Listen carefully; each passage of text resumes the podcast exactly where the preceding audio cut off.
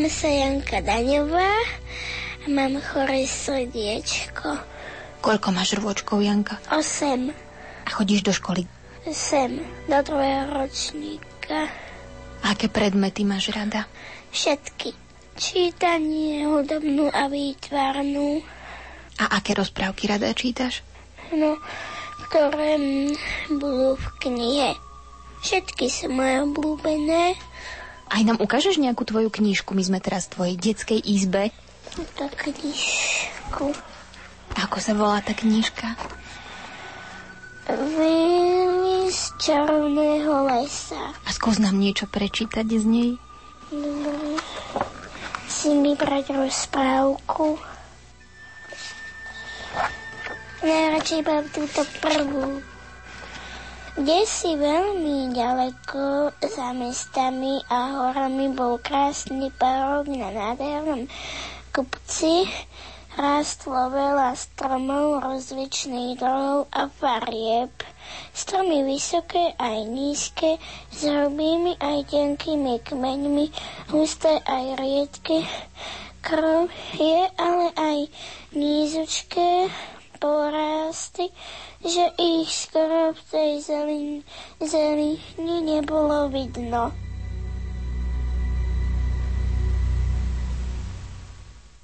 Pulmonálna artériová hypertenzia je zriedkavé ochorenie. V Európe sa v tej podobe, ktorú má Janka, takmer vôbec nevyskytuje.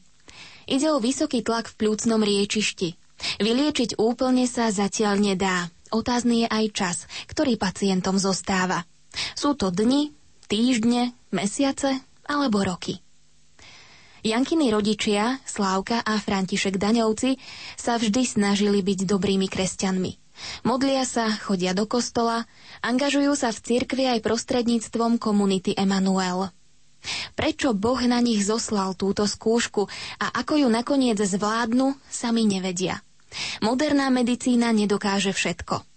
To, čo ich posilňuje, je viera a modlitba. Snáď nikdy rodič neprežíva intenzívnejšiu bolesť, ako keď vidí trpieť svoje dieťa. Aj v popredí dnešného dňa je utrpenie a ťažké múky. Veľký piatok však zo sebou prináša aj predzvesť veľkej radosti, z mŕtvych vstania a väčšného života. Ako tieto udalosti prežívajú daňovci, čo im pomáha niesť ťažký kríž, sa dozviete v nasledujúcich minútach v relácii Posilnený vierou.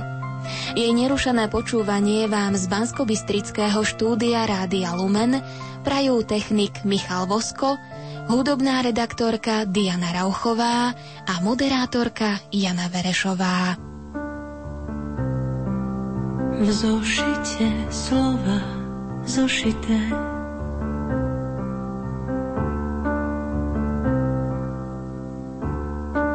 V kraj šíry, kraj číry vypustia nite a prikážu šite.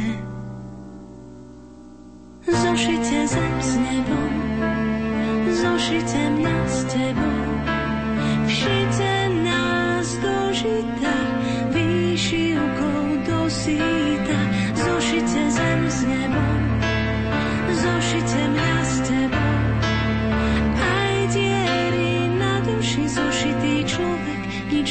netuší. Skús sa všiť do mojej kože.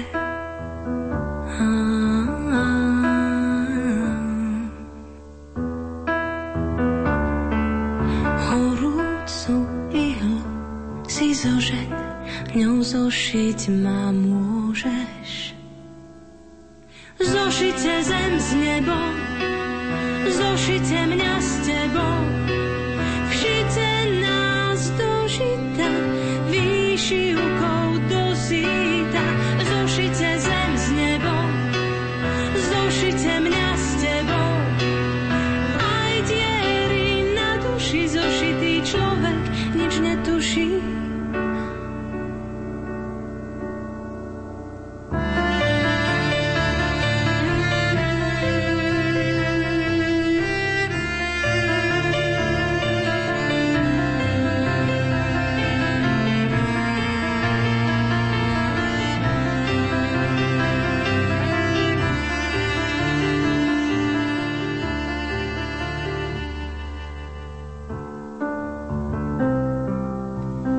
až dožita, dožité.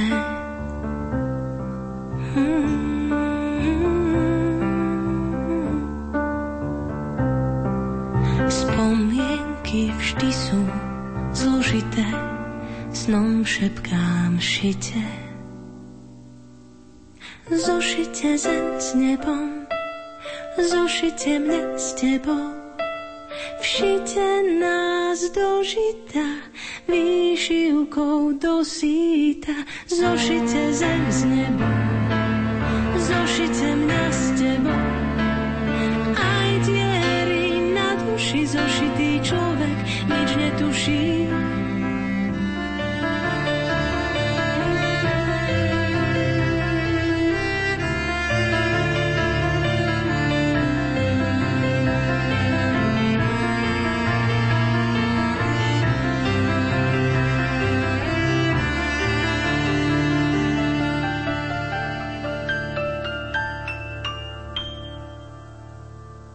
Dokedy, pane, stále na mňa budeš zabúdať? Dokedy budeš predo mnou skrývať svoju tvár? Dokedy mi bude dušu trápiť nepokoj a srdce dennodenne bôľ?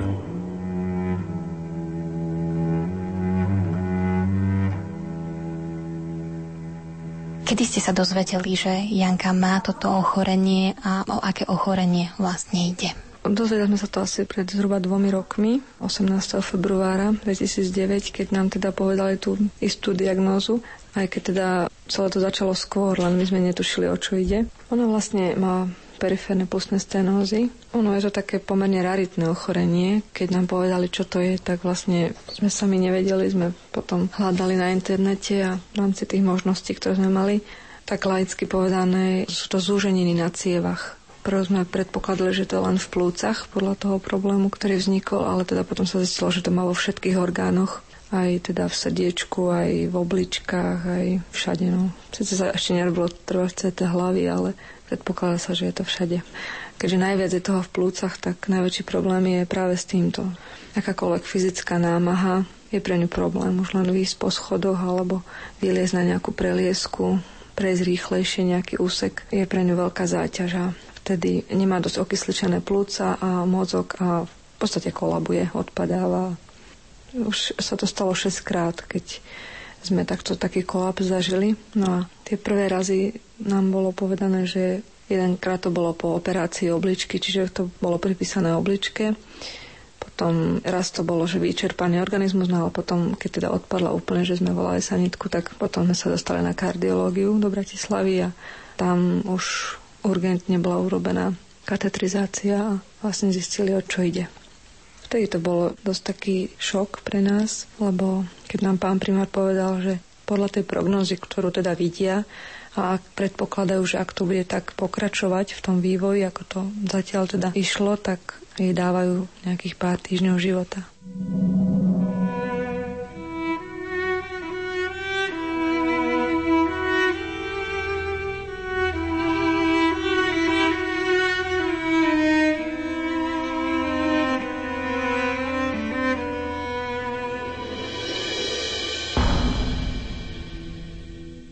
Vtedy to bolo pre mňa také riadne za ucho, ktoré som teda nečakala, lebo to bolo ťažké prijať, ťažké pochopiť tých otázok prečo. Bolo neúrekom a nedalo sa to nejak spracovať. Trošku nám to trvalo pár týždňov a pár mesiacov, ale ďaká Bohu Janka tu je. Prešli v podstate dva roky a ona podľa svojich možností funguje, aspoň no, s prispôsobením sa veci, ale viac menej môže chodiť aj do školy, aspoň teda na nejaké hodiny a ten bežný život zvláda, aj keď s takými obmedzeniami určitými samozrejme, ale na to sme si v podstate zvykli a s tým sa dá.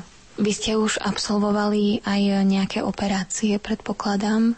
Zajímavé bolo, že prvý zhruba rok sme v podstate každý mesiac boli hospitalizovaní a oni vlastne sledovali, ako sa stav vyvíja a čo sa deje. A vtedy nám skôr hovorili, že asi teda liečba viac menej neexistovala, pretože to nepoznali ani lekári a chirurgicky to nebolo možné riešiť, pretože to bolo v centre plúc, v strede plúc, kde sa nedalo dostať nejakým rezom. Takže skôr nám nedávali nádej, alebo respektíve hovorili, že uvidíme, ako sa to bude vyvíjať. Skôr sa tak akože čakalo. A potom asi potom roku zhruba tých kontrol a sledovania jej stavu sa určite aj po ich štúdii, aj rozhovoroch rôznych po kongresoch a aj vo svete. Prišiel pán docent Mašura s tým, že pozná jedného kardiologa, ktorý vymyslel nejakú metódu balónovú, také cutting balóny sú to, kde v podstate, síce pri iných problémoch trošku sa to rieši, ale že by to mohli vyskúšať aj u nej, že odnútra cievy by rozrezávali cievu a tým ju trošku uvoľnili a snať ten tlak v tých cievach by sa trošičku znížil. Tak sa na to chystali a teraz v januári tohto roku sa teda pokúsili prvýkrát od taký zákrok. Trvalo to 5 hodín operácia bolo to pomerne vyčerpávajúce. Ja hovorím, že aj pre nás, aj pre lekárov, ale určite najviac pre ňu. No ale zvládla to úplne výborne. Pravá strana plúc sa viac menej podarila nejak tak upraviť, alebo nejaké cievy, nejakých 6 ciev sa podarilo rozšíriť s tým, že není ešte vyhrané. Ani v podstate efekt ešte nevidíme, lebo ešte ľavá strana plúc zostáva a tá je zložitejšia, tá je horšia na tom, čiže tu musia rozdeliť na dve operácie. Takže až po tej tretej operácii by nejaký efekt z toho snáď mohol byť.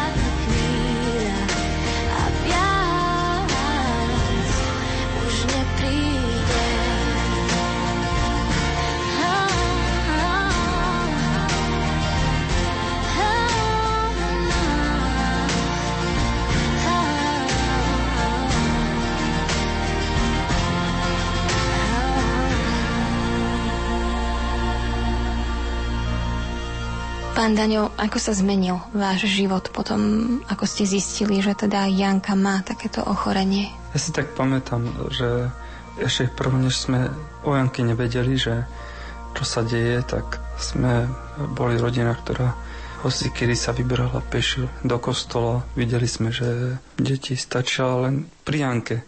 To bolo také zajímavé, že keď bol Matuško dvojročný, tak Janka sa chcela tiež nosiť na rukách, že nevládze. A že sme si mysleli a pripisovali sme to k tomu, že asi žiarli a chce byť taká ako on, nechce byť už nejaká druhorada. No a následne teda po tomto zistení, ako už verím tomu, že dieťa nedokáže klamať.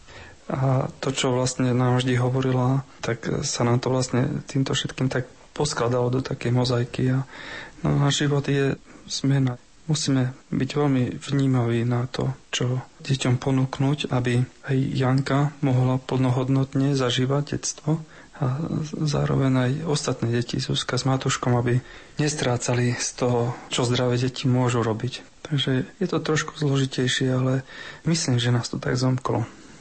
Viem, že keď som sa to dozvedel, akú diagnózu našli našej Janke, tak e, ja som bol vtedy doma, tak som utekal do Bratislavy plný otázok rôznych pocitov a nevedel som. V podstate ja som až do Bratislavy nevedel, čo vlastne je, len mi manželka zavolala, aby som prišiel, že niečo sa stalo. V tých časoch mám taký pocit, že pre nás všetky, niekedy tie menšie problémy sa zrazu stali takými, že žiaden problém, nič. To si tak pamätám na to veľmi dobre, že čo prv sme riešili a ako to tak zvykne sa vždy aj medzi ľuďmi riešiť, tak všetko sa nás dalo taká banalita. Teraz prvorade, čo bolo, bolo, že čo je Hanka, že čo bude ďalej.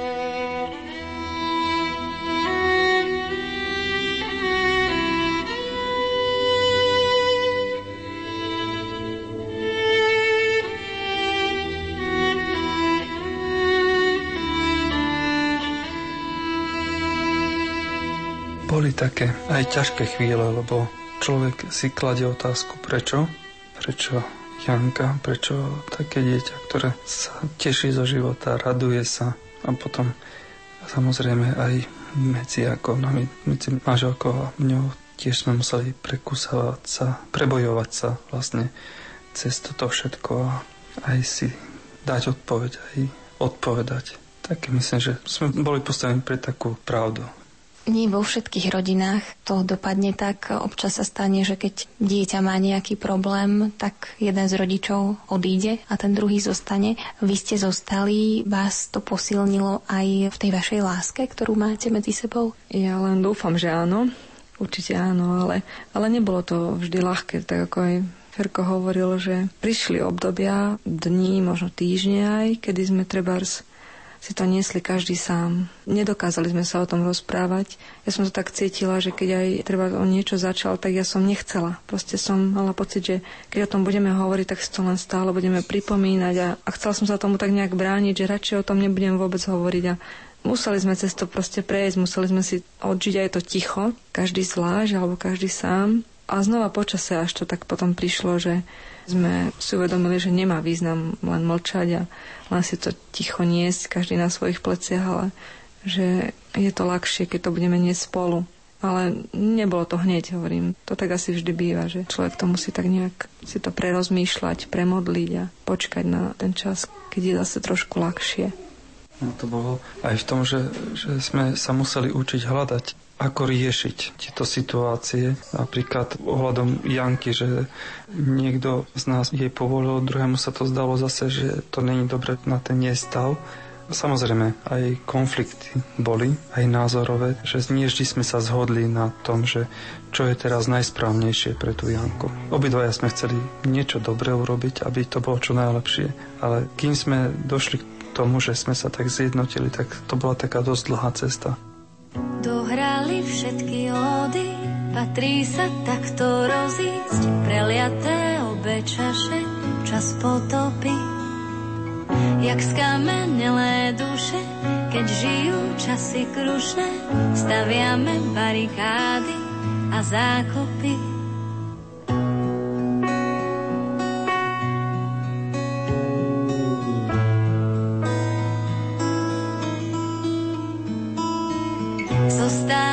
Iba smeti, my nemy neodetí, ničíme vlčie maky, tak bezbrané. Zostala iba bieda, ja bezútešne bledá, vyzerám búče slnka, nech svietia aj mne.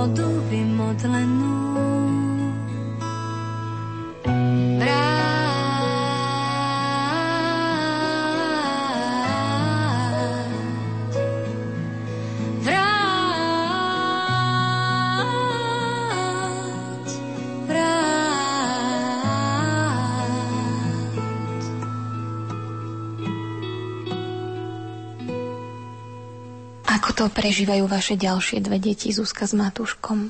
Predpokladám, že teda vedia, že Janka má nejaký problém a museli sa jej oni trochu prispôsobiť. Samozrejme, že vedia a primerane veku sme sa im to snažili vysvetliť. Matúško to berie asi tak, že keď sa chcú naháňať, tak prv samozrejme Janku hecuje, aby aj ona a potom buď ho upozorním, alebo teda sám si spomenie, že aha, ty nemôžeš behať, ty máš chore srdiečko. Týmto väčšinou si odôvodní. No a Zuzka tá už samozrejme to vníma trošku ináč. Bola pri tom, keď Janka niekedy skolabovala niekoľkokrát, takže vie si to už aj predstaviť, aj vie, o čom to je. Dokonca myslím, že takú základnú prvú pomoc by jej aj vedela dať, keby sme neboli pri nej. Samozrejme, sú to len deti. No. Sú situácie, kedy to musíme sledovať my, keď sa treba o niečo nevedia dohodnúť a hlas sa zvyšuje a napätie sa zvyšuje, tak nie vždy im to dojde, že treba zabrzdiť, ale pomerne dobre sa tomu prispôsobili. No. Nič iné im neostáva totiž. No. Ale myslím, že sa majú veľmi radi a to je pre nás dôležité, že ten ich vzťah taký súrodenecký je veľmi pekný. Zmenilo to aj Janku nejak, keď sa dozvedela, že teda má problémy so srdiečkom? Ona je taká ako iné deti. Ako ja, keby som bol v jej veku, tak tiež som bezstarostný. Viem, že keď je zlé, tak musíme ísť do nemocnice. Ona je veľký bojovník, totiž toľkokrát, čo je museli brať krv alebo robiť nejaké úkony, tak ona už je taká, podal by som, že starý harcovník. Niekedy možno odvážnejšie ako hoci ktorý dospelý človek. Ja ju obdivujem v tomto, je naozaj skvelá. Možno vďaka aj povahe, ako má, že je taká priama, že to v sebe nejak nezadržuje. Keď sa jej niečo nepáči, povie. Keď sa jej niečo páči, tak tiež povie. Jasné, že tie zmeny, ktoré sú...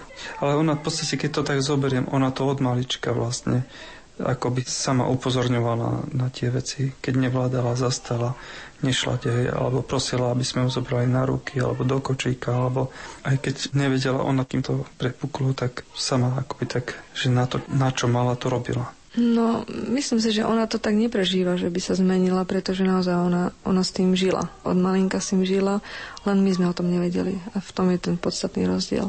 Trvá do škôlky, veľmi rada chodila do škôlky, až na to, že neznašala prechádzky. A ja som to nevedela pochopiť, lebo keď sme sa my prechádzali, tak pohode sme išli a vlastne až teraz si to spätne, keď si to uvedomíme, tak to bolo práve preto, že nevláda, lebo škôlka je tak na takom briežku, tam sú schody a automaticky je to robil problém. Takže vedela o tom, žila s tým a nám to nevedela povedať, že niečo mi je. A my sme pátrali, neviem, u nesprávnych lekárov alebo ani nie u nesprávnych, lebo ono nám to potom v podstate pán primár aj vysvetľoval, že nemali na to ako prísť tými bežnými vyšetreniami. Ono to vlastne až po tom kolapse, takom tom najväčšom, a až po tých špecializovaných vyšetreniach, po tej kateterizácii, až tam to vlastne zistilo. Čiže to sa samozrejme nerobí hoci komu len tak pre nič za nič. Tak nemôžeme nikoho obviňovať, že urobil chybu alebo niečo zanedbal, ale proste to tak asi malo byť, no, že sme na to neprišli skôr.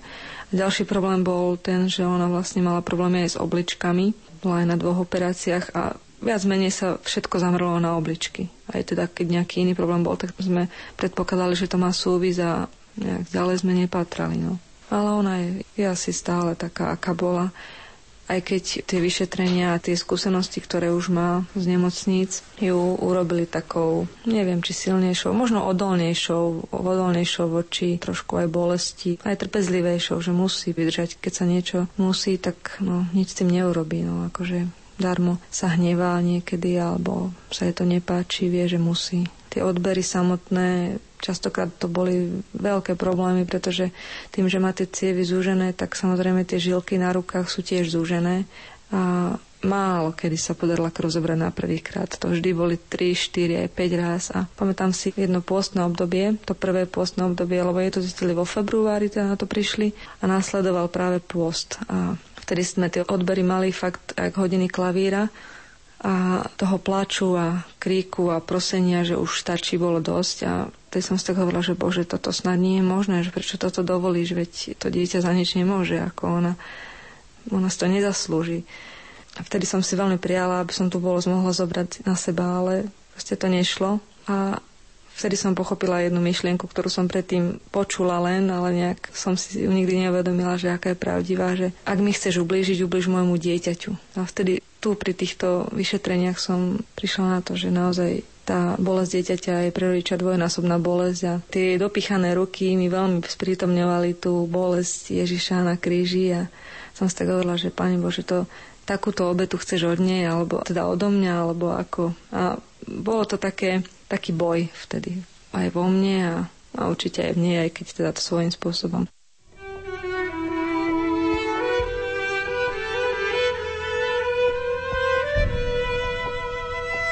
Bože môj, Bože môj, prečo si ma opustil? Slová môjho náreku sú ďaleko od toho, kto by ma zachránil. Bože môj, volám vodne a nečuješ. Volám v noci a nenachádzam pokoja.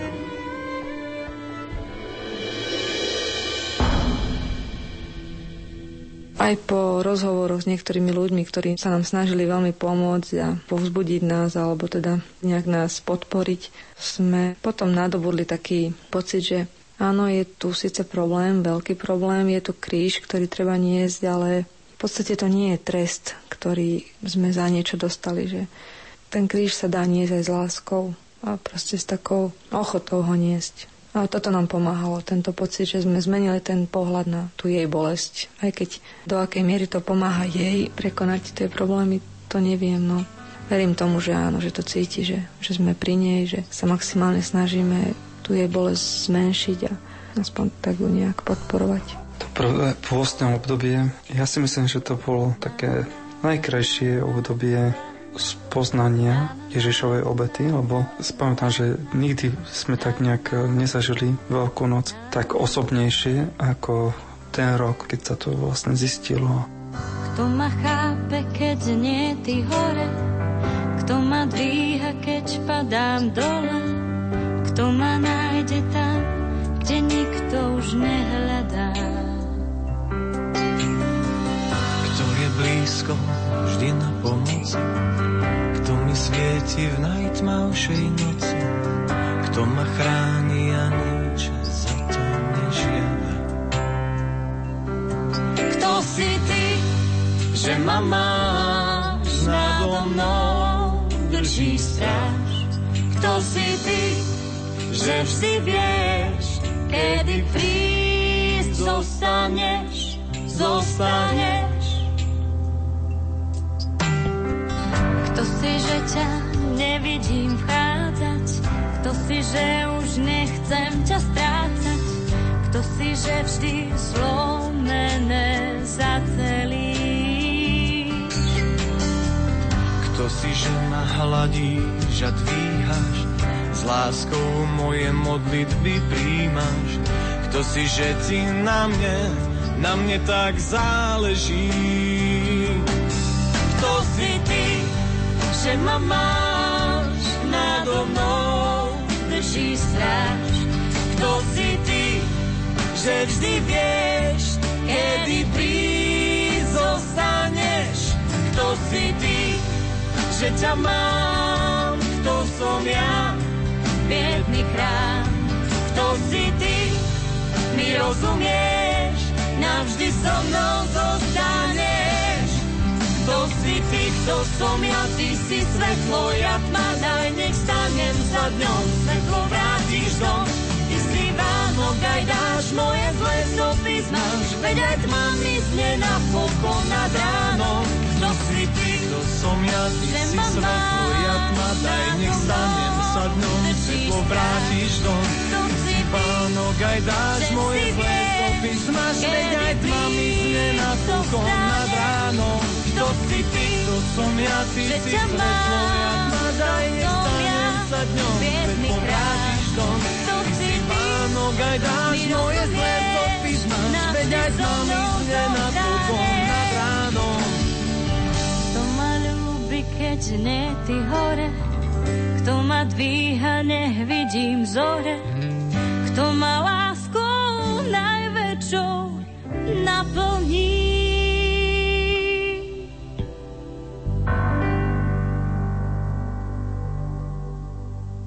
Máte aj nejakú nádej, aj vzhľadom na tie veľkonočné udalosti? Vieme, že tam najskôr bolo veľké utrpenie, veľká bolesť, ale nakoniec aj víťazstvo nad smrťou, veď Ježiš vstal z mŕtvych. Povzbudzuje vás aj toto tajomstvo veľké, ktoré budeme prežívať čoskoro? No, my sme v podstate nádej dostali už len tým, že prešli dva roky a Janka je tu medzi nami. To, čo nám predpovedali, že máme sa tešiť, pokiaľ máme, tak určite teda, že nádej mám. Ja si myslím, že je veľmi dôležité. Ono, keby to človek mal tak niesť sám, tak je to asi o mnoho ťažšie, ako keď sa navzájom môžeme potiahnuť a niesť to spoločné. Ja si tak ako uvedomujem, že keby nie slavky, tak na mnohé veci sa nepríde. Napríklad len, že v podstate aj tejto chorobe predchádzala iná choroba s ladvinami a som veľmi ako šťastný, že mám Slavku za ženu.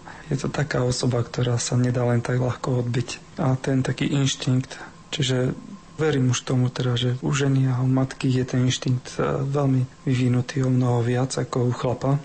No a čo sa týka teda aj takej budúcnosti, tak jasné, že ide to tak krok po kroku, Každá tá operácia vlastne prináša vždy novú nádej, nový pohľad. Ale aj to prežívanie, ktoré doma prežívame, myslím, že to tak pán nám dáva postupne spoznávať. Aj nás tak posilňuje do každého dňa.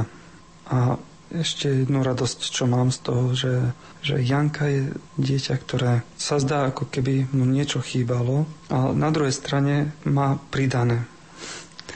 Ona dokáže niekedy človeka dostať do pomykova len jednou obyčajnou otázkou, ale tak dokáže trafiť, že už sa nám to stalo viackrát, teda, že, sme si zrazu uvedomili, že dala správnu otázku a museli sme správne reagovať. Čiže ja to tak vidím, že, teda, že, že Boh tiež tak aj v našich životoch koná v tomto zmysle, aj cez naše deti a cez blízkych. Nádej dostávam už len to, že, že sa zaujímajú okolo nás ľudia, pýtajú sa alebo zatelefonujú, že myslia na nás, modlia sa tým, že patríme do komunity, tak e, vlastne aj veľa ľudí sa modlí za Janku a za to, aby sa jej zdravie polepšilo, aby sa vydarili operácie. To sú veľmi dôležité veci, že cítime, že nie sme sami, nejak opustení. Ja prezradím, že vy ste členmi komunity Emanuel.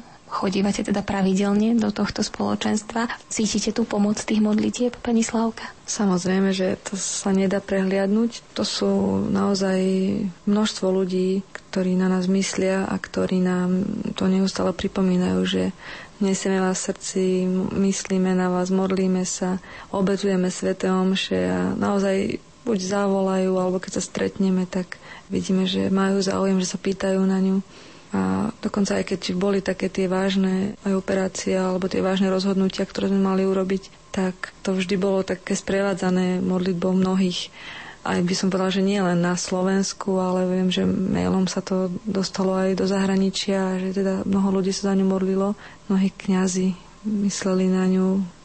Ale sa to nedá nejako dokázať, nedá sa to nejak ohmatať, alebo teda nie je to niečo, čo človek dokáže predložiť ako dôkaz, ale dokáže ho predložiť ako to, čo cíti. Určite máme veľkú radosť toho, že, že momentálne sú veci tak, ako sú a Máme napríklad niekoľkých známych aj v komunite, ktorí sami sú veľmi chorí a majú aj bolesti, sú tiež po operáciách trebárs a tiež nám stále pripomínajú, že na ňu myslia, že tú bolesť obetujú aj za ňu.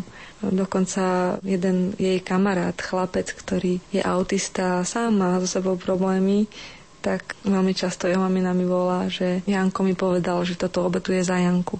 Že hoci vo svojom ťažkom, veľkom probléme, ale vie, že má si kamarátku, ktorá tiež má problém a tak to na seba myslia vzájomne a pre mňa to je taký rukolapný dôkaz, že, že je to dôležité.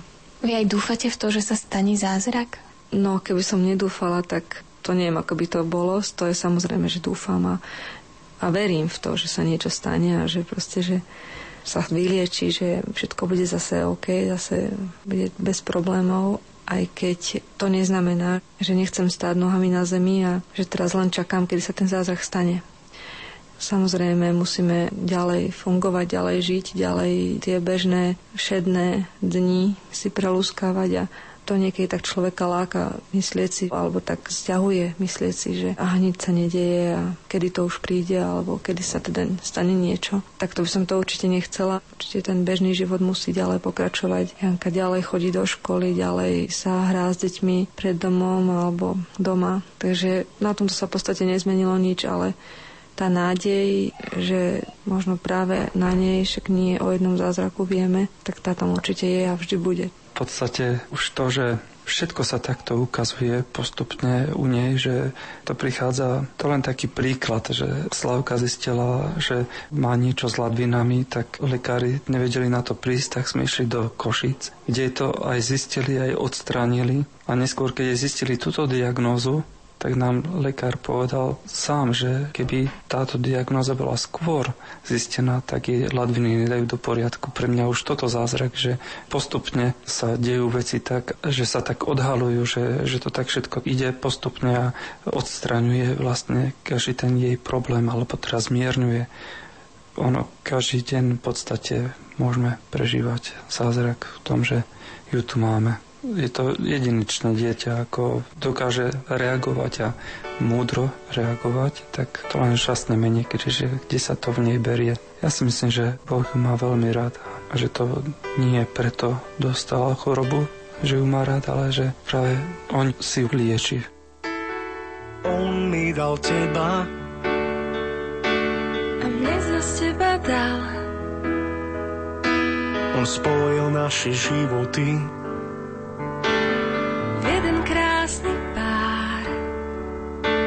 On zahrnul nás láskou. Do srdc nám ju vlial. Kdy kráčali sme spolu. A s ním bez obáv. S tebou nie som hladný, po láske nebom. Naša láska trasie, ty neopustíš ma, Celý život prežijem s tebou. Nie som hladný po láske nebom. Naša láska trasie, ty neopustíš ma viem. Celý život s tebou prežijem. Nech obchádzajú svári,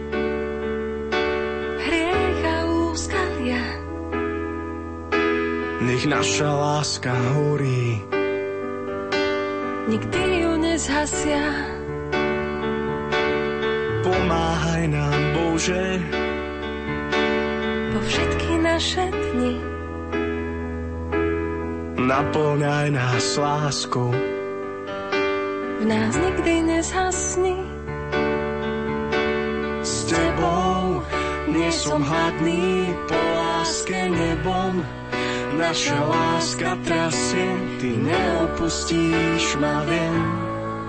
Celý život prežijem. S tebou nie som hladný, po láske nebom. Naša láska trasie, ty neopustíš ma viem. Celý život s tebou prežijem. Akú zmenu priniesla do vášho života ešte tá nepráve príjemná udalosť, ktorá sa vlastne stala vo vašej rodine? Tak ešte taká dosť podstatná je to, že ja som pracoval v dielni ako živnostník, a, ale každú chvíľu som vlastne musel ísť s Jankou do školy, zo školy do nemocnice. A ponúkla sa tu taká možnosť, teda v dedine hľadali nového školníka, tak som si povedal, že to by bolo veľmi dobré, aby som bol čo najbližšie pri Janke, keby sa náhodou niečo dialo, alebo aj učiteľia ešte nevedeli všetko presne o jej diagnóze, tak v podstate som zobral túto prácu na skúšku s tým, že vyskúšam, že či to bude lepšie, či budem viac môcť byť, či budeme aj spokojnejší. A vyzerá to tak, že sme sa dobre rozhodli, že aj Janka, keď ma zbadá, tak sa poteší, usmeje aj ostatní deti. Je to taká zmena, určite teda je to pozitívne, že môžem byť pri nej čo najbližšie.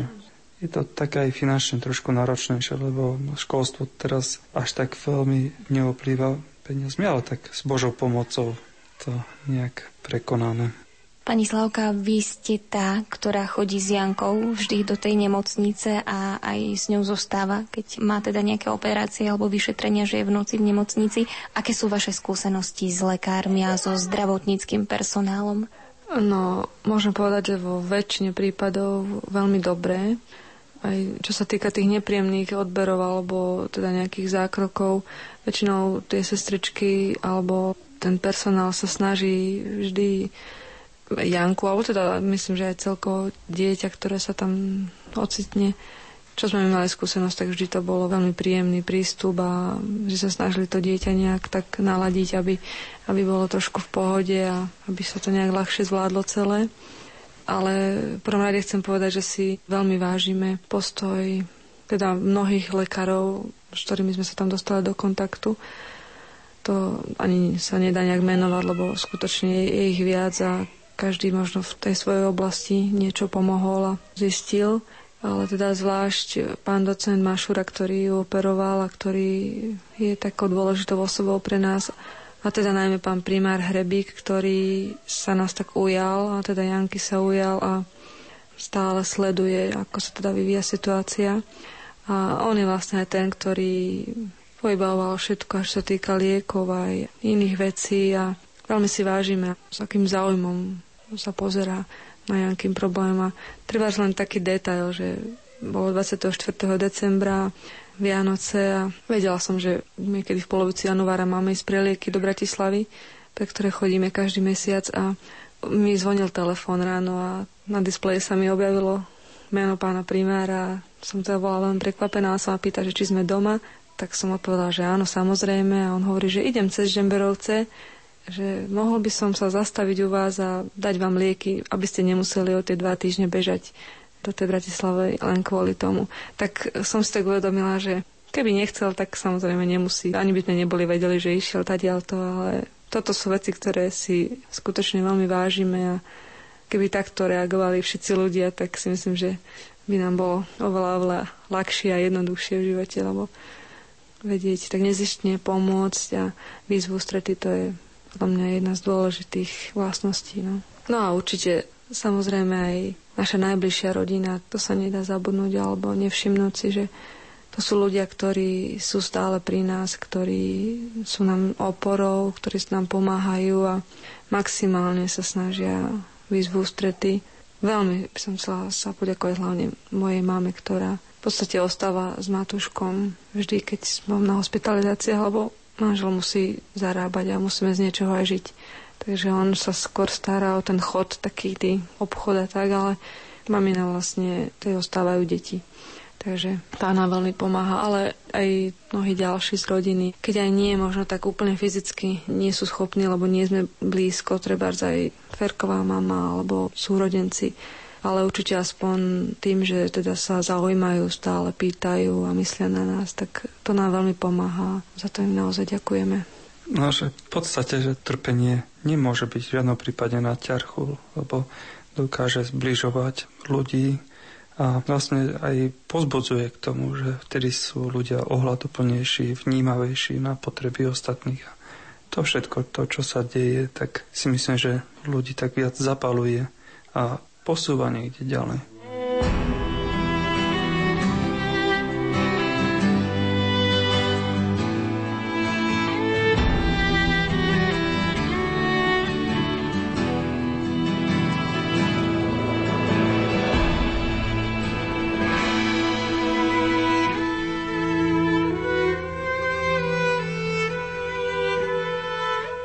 Ty si spomínala, že máš chore srdiečko. Ty si bola už aj v nemocnici však. Áno. Aké to tam je? Sú na teba milí tí doktori a tí sestričky? Áno. A nebýva ti tam smutno?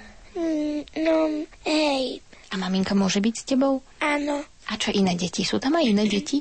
Áno. Čo robievate, keď si v nemocnici? Aj sa nejak hrávate spolu s tými deťmi? Mm, niekedy sa aj sama hrávam. Bo je tam aj taká škôlka a aj na izbe sa niekedy hrávame. A keď ti tam chodia za vami? A čo robia? Oni sú nejak oblečené? Ako klauni napríklad? Áno.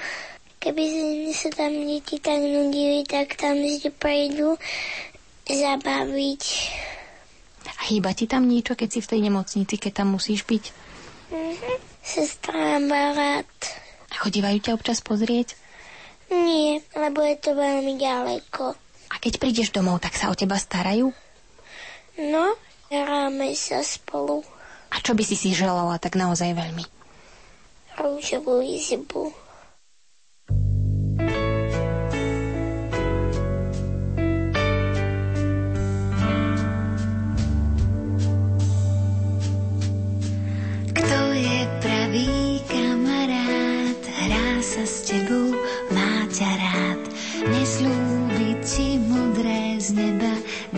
Ti pravé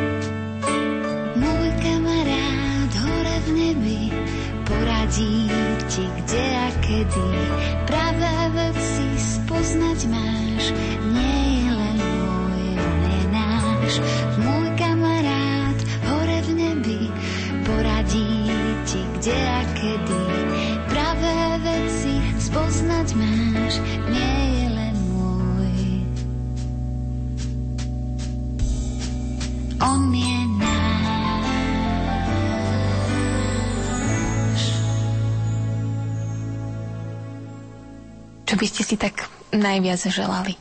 Pre všetky naše deti, si želáme určite, aby boli šťastné, aby žili ten svoj život plnohodnotne, pekne, bez nejakých veľkých problémov, napätí, alebo potom, ak, ak nejaký problém príde, aby boli schopní, boli odolní, boli vyzbrojení nejakou tou vnútornou aj silou, aj teda aj fyzickou, aby vedeli riešiť tie svoje problémy, ktoré každý človek nejaké má, aby nejak nerezignovali alebo sa nevzdávali, ale išli za tým svojim takým nejakým snom alebo cieľom aby boli v živote šťastné. Určite toto. Každý rodič túži potom, aby dieťa rástlo a aby získavalo tú múdrosť života, ktorá je potrebná, aby teda boli dostatočne vyzbrojení, keď už budú musieť sami sa rozhodovať o svojom živote a o svojom šťastí. Túžim potom, aby sme si to čo najviac vychutnali ako rodina, aby sme ako rodina prechádzali týmto životom, ktorý nám pán ponúkol. A samozrejme, že to zdravie je dôležité, ale tá Božia milosť myslím, že je asi najväčší dar viera, aby ich sprevádzala. Vidíme rôzne osudy vo svete, čo sa deje a aj to sami zakusujeme, že to není jednoduché. Túžim potom, aby, aby z nich boli dobrí ľudia, z nás všetkých. Vo vašom hlase, teda aj v tom, čo hovoríte, počuť, že viera je veľmi dôležitým prvkom vášho života, že vás naozaj posilňuje. Ako je to s Jankou? Je aj Janka hlboko veriaca, alebo vidíte to na nej, že naozaj Boha miluje a je také spontánne dieťa, ktoré rado chodí do kostola? No neviem, či je hlboko veriaca, to netuším, ale tak samozrejme si prajeme, aby bola veriaca a robíme všetko preto, primieranie jej veku, aj teda veku ostatných detí sa im snažíme posúvať tie informácie a tie pravdy viery. A myslím, že do kostola chodí rada, keď teda párkrát sa stalo, že niečo zrovna mala také, čo si myslela, že je dôležitejšie a treba to riešiť, napríklad nejaká zaujímavá rozprávka. Ale nemá s tým problém. Skôr myslím, že práve naopak, keďže u nás je kostolík taký studenší trochu, tak máme problém v zime ju brávať, lebo chlad to je jej hlavný nepriateľ. On ešte viac stiahuje tie cievy, takže snažíme sa byť opatrní v tomto a radšej teda tak, no, keď sa dá. Takže keď môže, tak určite ide rada. Jednak sme spolu a my to máme radi, keď sme spolu. Ale myslím, že ju to aj tak zaujíma. Ona nám vie dať nejaké také otázky, že naozaj aj sa pobavíme, ale aj si tak povieme, že som vôbec všimla, že napríklad sa ma spýta, že z responzorového žalmu zachytila, že čo to je, keď sa múdrosť a vernosť poboskajú. že vlastne to nešlo do hlavy, alebo mi dala otázku, že keď ona pôjde na to príjmanie, či si môže zobrať flašu z vodova a zapiť si to. Alebo teda podobné takéto má ona otázky, ktoré potom väčšinou pri nedelom obede riešime a teda hovoríme, aj sa pobavíme, aj, aj častokrát sú z toho pekné rozhovory, ktoré sú určite pre nich hodnotné. A na druhej strane nám vie aj tak nám niekedy zareagovať na napríklad na nejaké napätie. Raz sme tak išli v aute a čo si sme si vymenali názory, že, že ty si mal zavolať a ja som hovorila, že nie, ty si hovoril, že zavoláš, tak sme sa nejak nevedeli zhodnúť kto. A jej sa to nejak nezdalo, že, že už dlho o tom hovoríme, tak sa tak na mňa otočila a hovorí, že mami, už by ste mohli aj prestať. Ty si nedelu zjedla baránok Boží, mala by si mať viac lásky k ockovi. Takže vtedy ma tak uzemnila a som si uvedomila, že pani moji to vtedy asi 7-ročné dieťa rozumie lepšie láske alebo vzťahu ako ja tak niekedy tak nutí človeka potom naozaj aj zvažovať to správanie alebo reakciu pred tými deťmi, ako zareagujeme, že oni sú takí naši kontrolóri hlavní a myslím, že to je veľmi dobré, že že to tak je, že môžu aj oni tak sa konfrontovať s tým, čo treba spočujú, že sa má a na nás samých zrazu nevidia, že by sme to robili a oni nám to veľmi radi pripomenú. Spomínam si tiež aj na to, že keď bola táto operácia dosť dôležitá, tak ono, tie nemocnice sú také, aké sú, že je tam málo miesta, mamičky musia s deťmi spať na jednej posteli. To je také smutné trošku a tak som, večer som tak nahovoril deti Matúška so Zuzkou, že poďme sa modliť za nich, že aby to dobre dopadlo a oni to vidia, že mamina není doma, Janka není doma, že niečo vážne sa deje, tak zvyčajne vtedy ani neodmietnú že sme si pekne klakli alebo sadli, začali sme sa modliť a Matuškovi som tak cez modlitbu hovoril, vieš Matuško, musíme prosiť za to, aby maminka dostala postel, lebo no, Janka bola na iske a nebude mať kde spať. Lebo oni, keď je Janka na iske, tak maminka nemá postel. tak sme sa za to modlili a Potom sme si lahli a asi za hodinku večer prišla starka povedať, že Janku previezli na izbu. Hovorím, no vidíš, Matuško, že maminka už má kde spať a ich bude spokojnejšie. Ale tak som to tak videl, že to sú také drobné veci, ktoré ako taká mozaika, to sa všetko skladá vlastne v živote. Že tie deti, keď eh, oni v podstate robia to, čo vidia rodičov a aspoň dúfam teda, že nás vidia robiť dobré veci, vidia nás modliť sa, častokrát aj keď sa im nechce, tak sa premôžu a zapoja sa, tak sme radi tomu. Nesnažíme sa to nejakým násilným spôsobom riešiť. Je to dieťa, je dôležité, aby sa rozhodovalo, lebo sa bude, keď bude dospelý, rozhodovať a to už mu nikto nerozkáže. Pulmonálna artériová hypertenzia je zriedkavá diagnóza. Možnosti liečby sú obmedzené, s úplným vyzdravením zatiaľ nie je možné počítať. Nádej však zomiera posledná a kráča ruka v ruke s vierou. Vedia to aj manželia Slávka a František Daňovci. Ich dcéra Janka je ťažko chorá. Netušia, dokedy bude s nimi, no neprestávajú sa modliť a dúfať v zázrak, aj keď chcú stáť nohami na zemi. V živote každého človeka raz nastane jeho osobný Veľký piatok. Ten ich trvá už dva roky. No Veľký piatok so sebou neprináša iba bolesť, strach a smrť. Vieme totiž, že po ňom nasledujú Biela sobota a nedeľa z mŕtvych vstania pána. A to je to podstatné.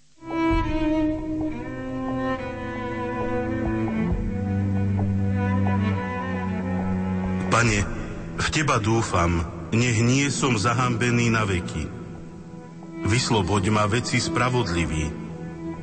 Nakloň ku mne svoj sluch, ponáhraj sa a zachráň ma. Buď mi skalou útočišťa, opevneným hradom mojej spásy.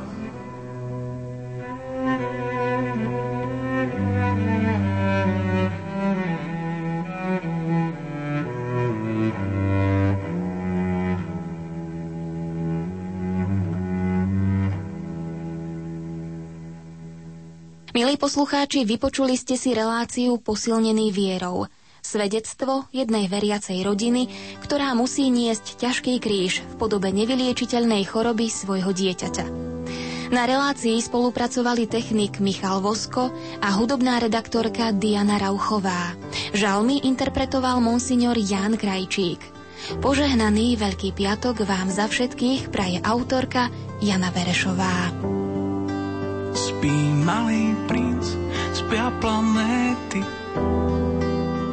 tak šepni príď a prileti. S ním priletia líška z hviezdy a priatelia. Súhvestí. súhvezdí.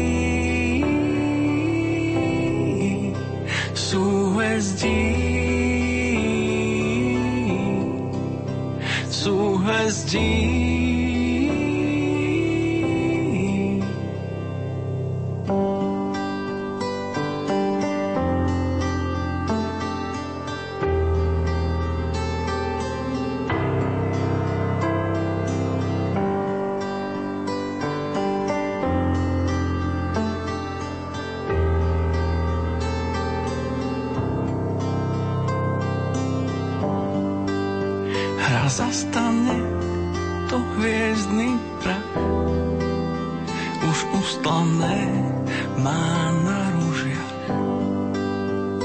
Sladko spíš, sám princ ťa vždy pozve do skríň súhvestí.